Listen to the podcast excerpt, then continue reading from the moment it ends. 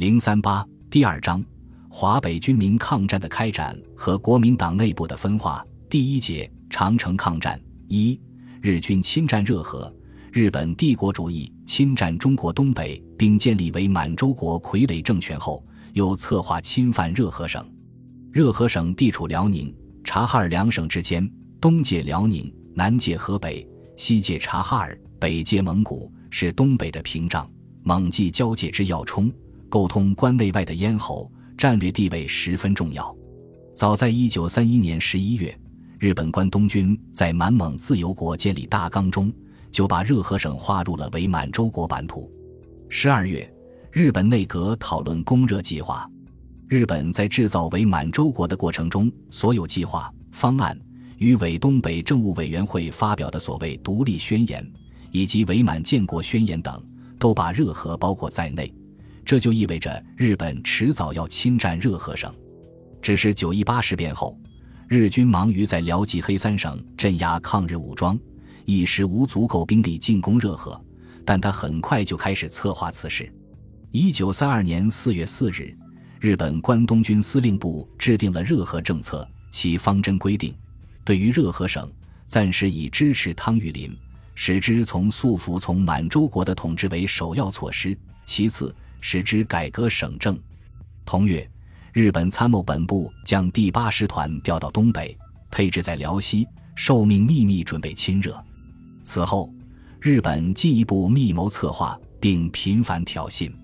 七月三日，日本参谋本部次长真崎慎三郎到锦州，与关东军将领策划进攻热河。七月十七日，日军借口军事联络员石本泉四郎等三人在朝阳北漂之间失踪，以武装搜索为名。派日军三百余人向辽热边境的朝阳寺进攻，并占领该地。二十三日，数架日军飞机飞至热河平泉、陵园、承德一带侦察，并散发传单。八月十九日，日军一度占领南岭车站，炸毁南岭铁桥，并不断派飞机到热河上空挑衅。与此相配合，日军还派奉天特务机关长板垣征四郎到天津设立特务机关。策动华北旧军阀将领，使其相机进行反蒋降日。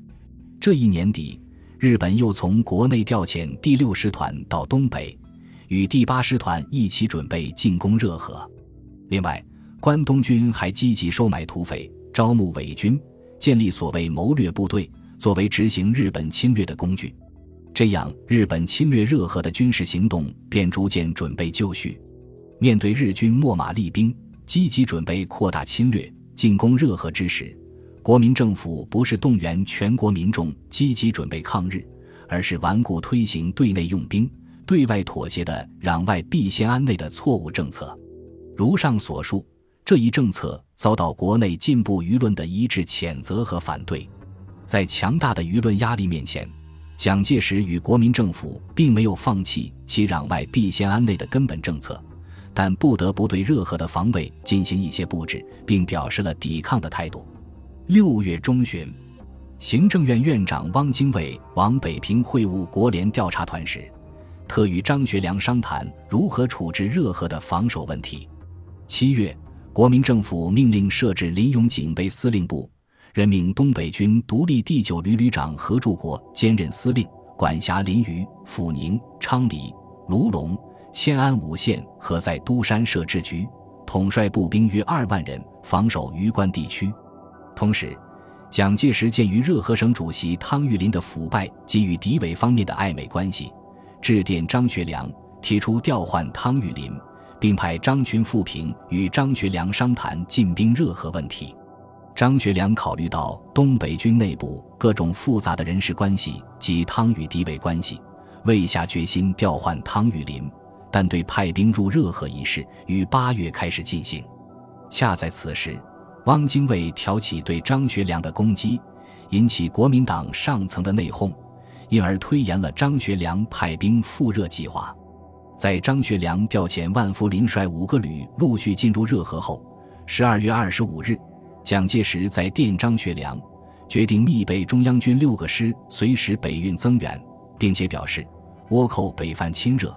其期不远，今日之事，唯有决战可以挽救民心，虽败犹可图存，否则必为民族千古之罪人。然而，国民政府在不妨碍安内和对日妥协的前提下，被迫采取的这些措施，已无法抑制日本侵华的野心。日军仍按既定计划开始进犯热河。日军为侵占热河，把矛头首先指向榆关。榆关即山海关，位于万里长城东端，北依燕山。南临渤海，地势险要，扼辽冀之咽喉，为平津之屏障，素有“天下第一关”之称。自古即为军事重镇。一九三三年一月一日二十三时左右，日军守备队长洛河正次郎经过策划，在榆关宪兵分遣队和守备队派出所前制造了手榴弹爆炸事件。事发后，洛河向驻守山海关的中国第九旅旅长何柱国提出四项要求。无理要求中国军队撤出山海关南门，由日军进驻占领南门，遭到何柱国拒绝。二日上午九时，洛河指挥日军向山海关发动攻击，被中国守军击退。三日晨，日军在飞机、军舰和坦克的掩护下，向东南城角和南门附近发起重点进攻。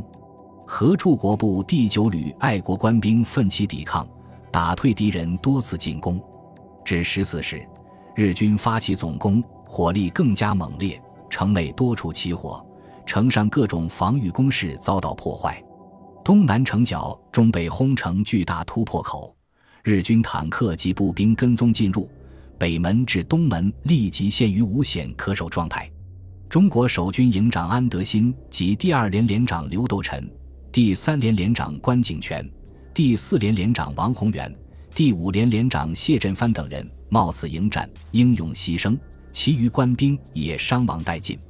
团长石世安曾多次组织反击，均未奏效，乃率余部于十五时由西水门向石河西岸支线撤退。日军终以阵亡四百余名官兵的代价占领了山海关。次日，日军又攻占五里台，十日再占领九门口。榆关之战。中国守军第九旅以一个团不足二千人之众，与日本陆海空相配合的强敌三千余人激战三日，官兵伤亡过半，民众伤亡近四千人，毁于炮火的房屋达五百栋以上。尽管损失严重，却表现了中国爱国官兵守土抗战的精神，打击了日军不可一世的侵略气焰，振奋了中华民族的精神。日军攻占榆关，正值国联开会。引起国际上的极大反响，世界各国出于不同目的，纷纷发表评论。美国表示反对日本扩大战争的行为，愿意与国联合作制裁日本。苏联也表示不满，《真理报》《红星报》等不仅痛斥了日本的侵略行径，而且揭露国联袒护日本侵略的事实。国民政府面对日本的行径与国际上的反应，除向日本提出抗议。继续依赖国联解决冲突外，拿不出一项制止日军侵略暴行的有效措施。日本政府见此情景，一面由外向内田康哉向美、英、法、苏意五国驻日大使声明，表示事态不再扩大；另一方面大造亲热舆论，加紧亲热准备。一月十一日，日陆军省发表声明，公然宣称热河为满洲国之一部。而满洲国该省内扰乱治安或侵入该省内之不成分子，自得视为侵略者，而讲求自卫手段或对付手段。二十一日，日本外相内田在议会作外交方针演说时称：“满蒙与中国系以长城为境界者，由历史而言，亦无议论之余地。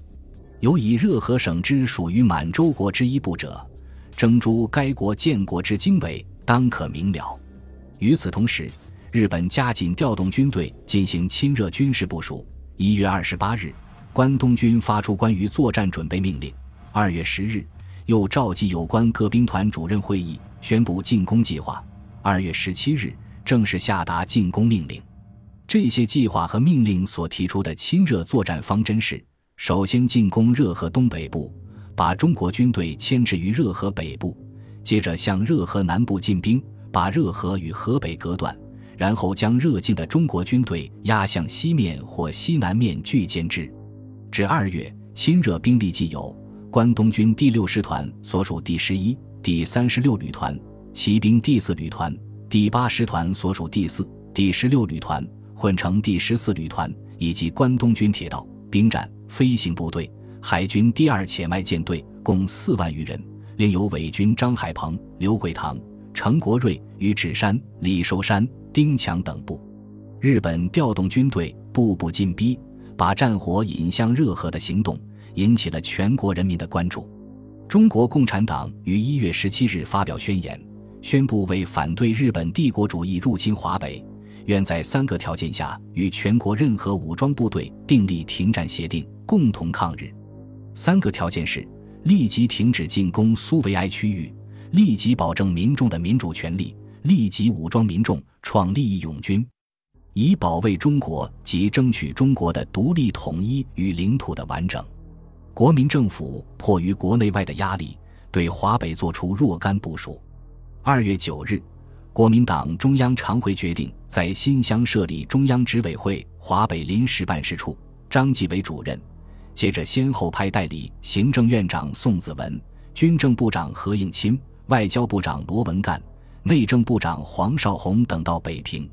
二月十三日，宋子文对北平新闻记者发表谈话，表示：“日军如入侵，我决以全国力量应付。”十七日，宋子文、张学良、黄绍竑等赴承德检阅军队，承德一片欢腾。十八日，汤玉麟在欢迎宴会上指天画地发誓矢志守土。宋子文对热河守军说：“本人代表中央政府，敢向诸位担保。”无人绝不放弃东北，无人绝不放弃热河。纵令敌方占我首都，亦无人肯做城下之盟。张学良勉励大家誓守热河，学酒一八之耻。当日，张学良领衔与张作相、汤玉麟、万福林、冯占海等二十七名将领联名自承德发出抗日通电，称：时至今日，我实忍无可忍，唯有武力自卫，舍身奋斗。以为救亡图存之计，并表示但有一兵一卒，亦必再接再厉。宋子文还发告前方将士书，并致电中国驻国联代表团，向国联及世界各国声明中国政府和人民抵抗日本入侵的决心。本集播放完毕，感谢您的收听，喜欢请订阅加关注，主页有更多精彩内容。